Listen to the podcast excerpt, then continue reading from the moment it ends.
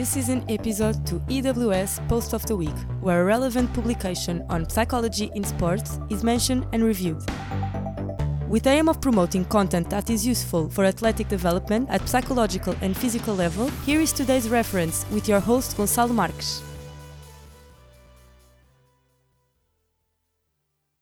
Russell Wilson. He is a professional American football player, 32 years old, and he is a quarterback that plays in the Seattle Seahawks team in the NFL.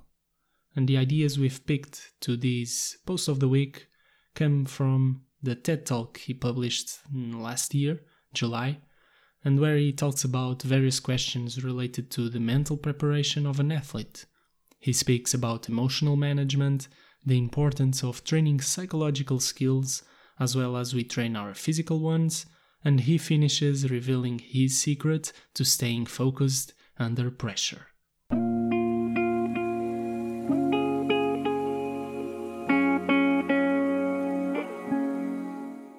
Russell starts the video sharing a story about the beginning of his career.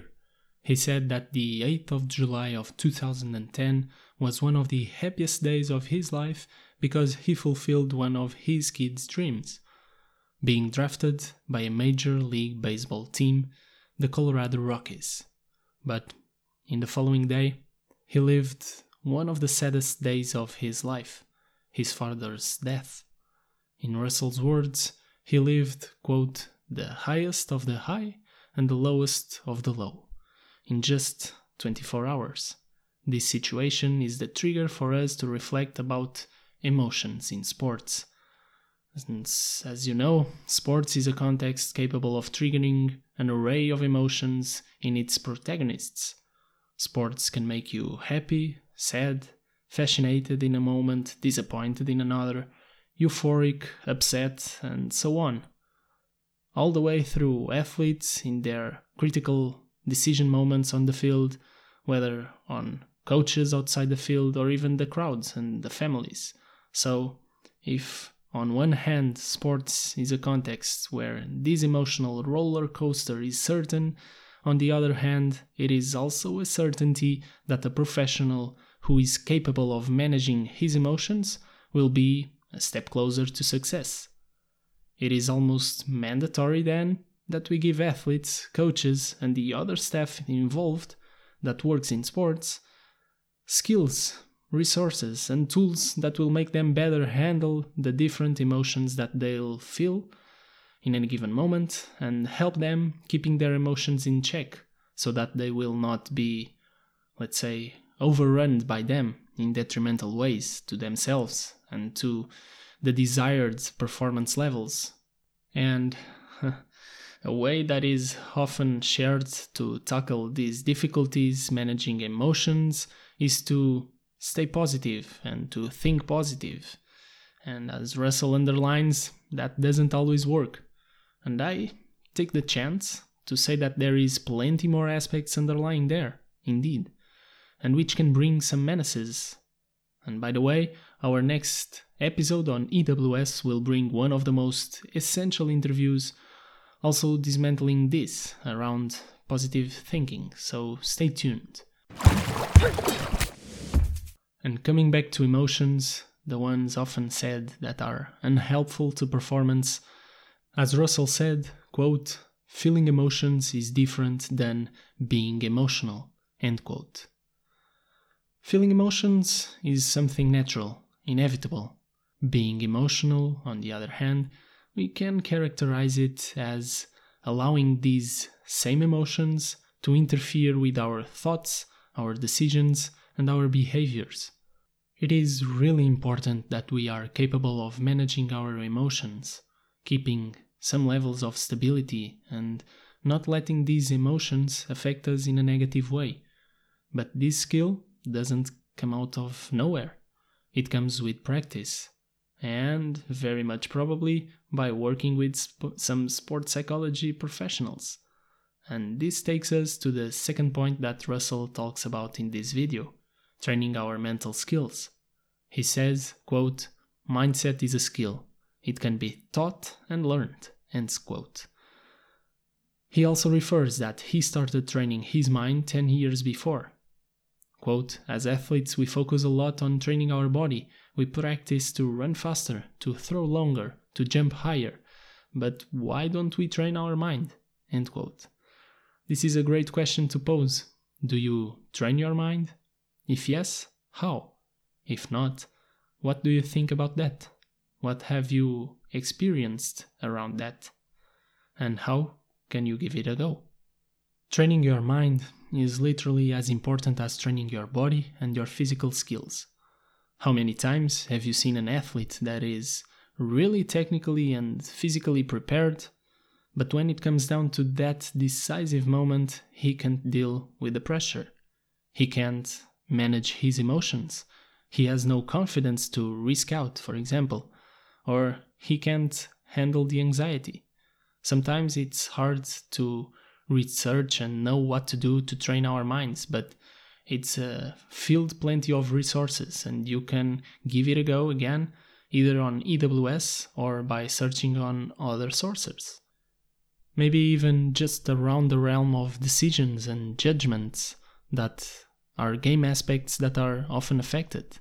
And so it's needless to say that all of these things can negatively impact one's performance. All of these blocks the athlete to achieve his full potential. Everyone agrees that a focused, motivated, and confident athlete with the skill to manage his emotions, to handle anxiety again, to set goals, to deal with adversities, will be a step closer to success. All of these skills I've talked about so far can be practiced and developed again. But there's no magic trick. They can't develop themselves. Just as technical and physical skills, practice is essential. For example, no one is born knowing how to do 40 meters passes. You need to work with a coach, set a plan, and practice a lot in order to develop that skill and achieve the point you can do that, let's say, blindfolded.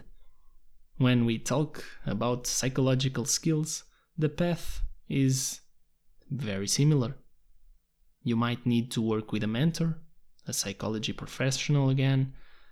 You might have to set a plan, set your goals, and practice until you reach the level that you set for yourself.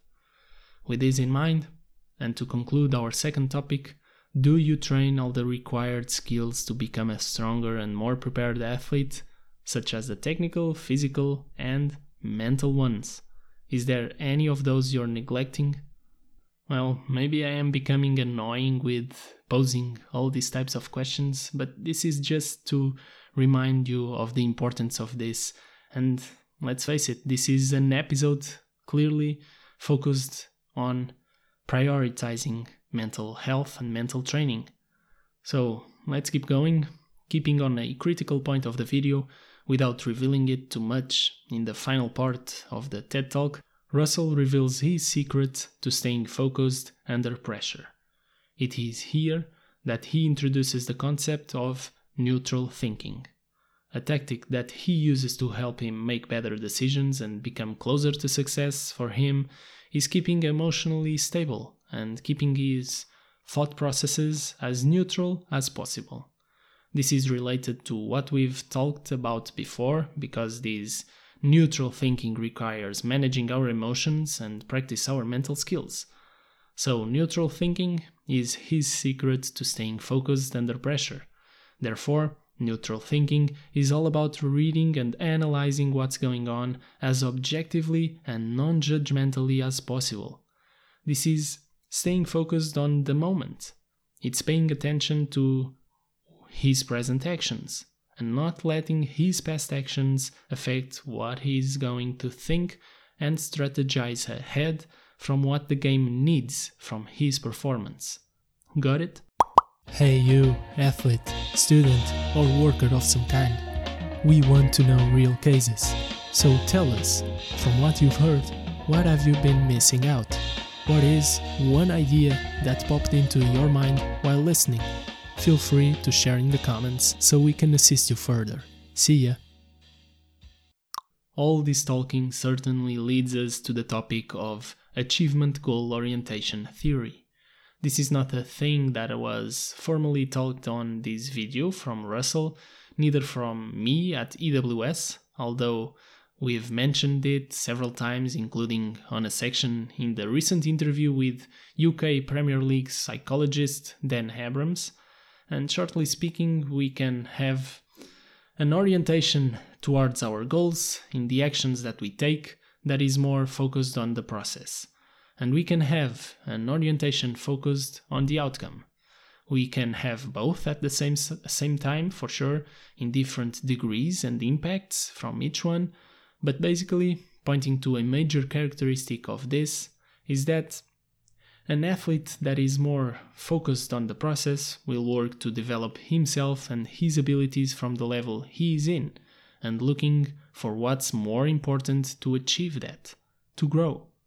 Whereas an athlete that is too much entangled and attached with the outcome will be more sensitive with not winning.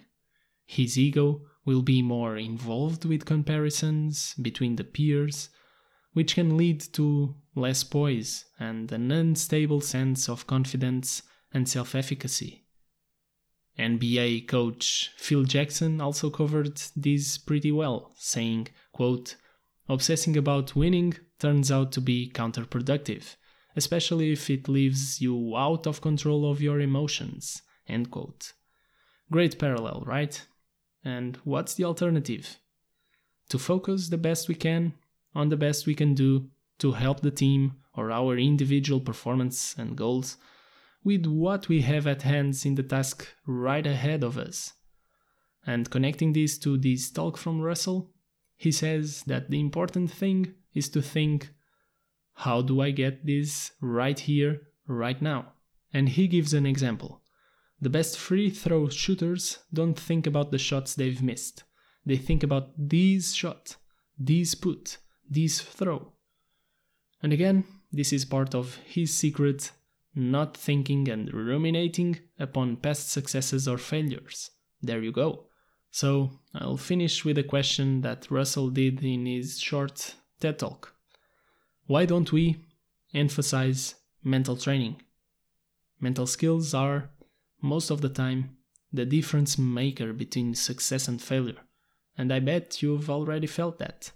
And because of this, the athletes that invest the most in practicing and developing psychological skills will probably be one step ahead of the competition. To assist you in efficiently work your sport, we intend to pertain the most correct views possible and give a shout out to what potentially promotes sports performance and mental health. We recommend checking out the whole post for an integrate view. Again, to learn more about psychology in sports, go to ewsport.eu.